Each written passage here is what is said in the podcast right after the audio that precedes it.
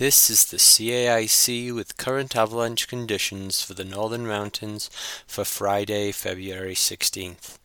The avalanche danger is high in the park range and an avalanche warning is active.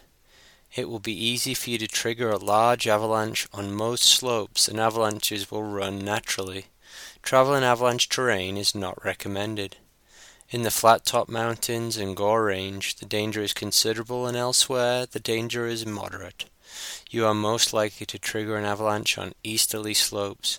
Avoid pillows of wind-drifted snow on steep slopes. You could trigger an avalanche from below or a distance, and you may get no warning signs.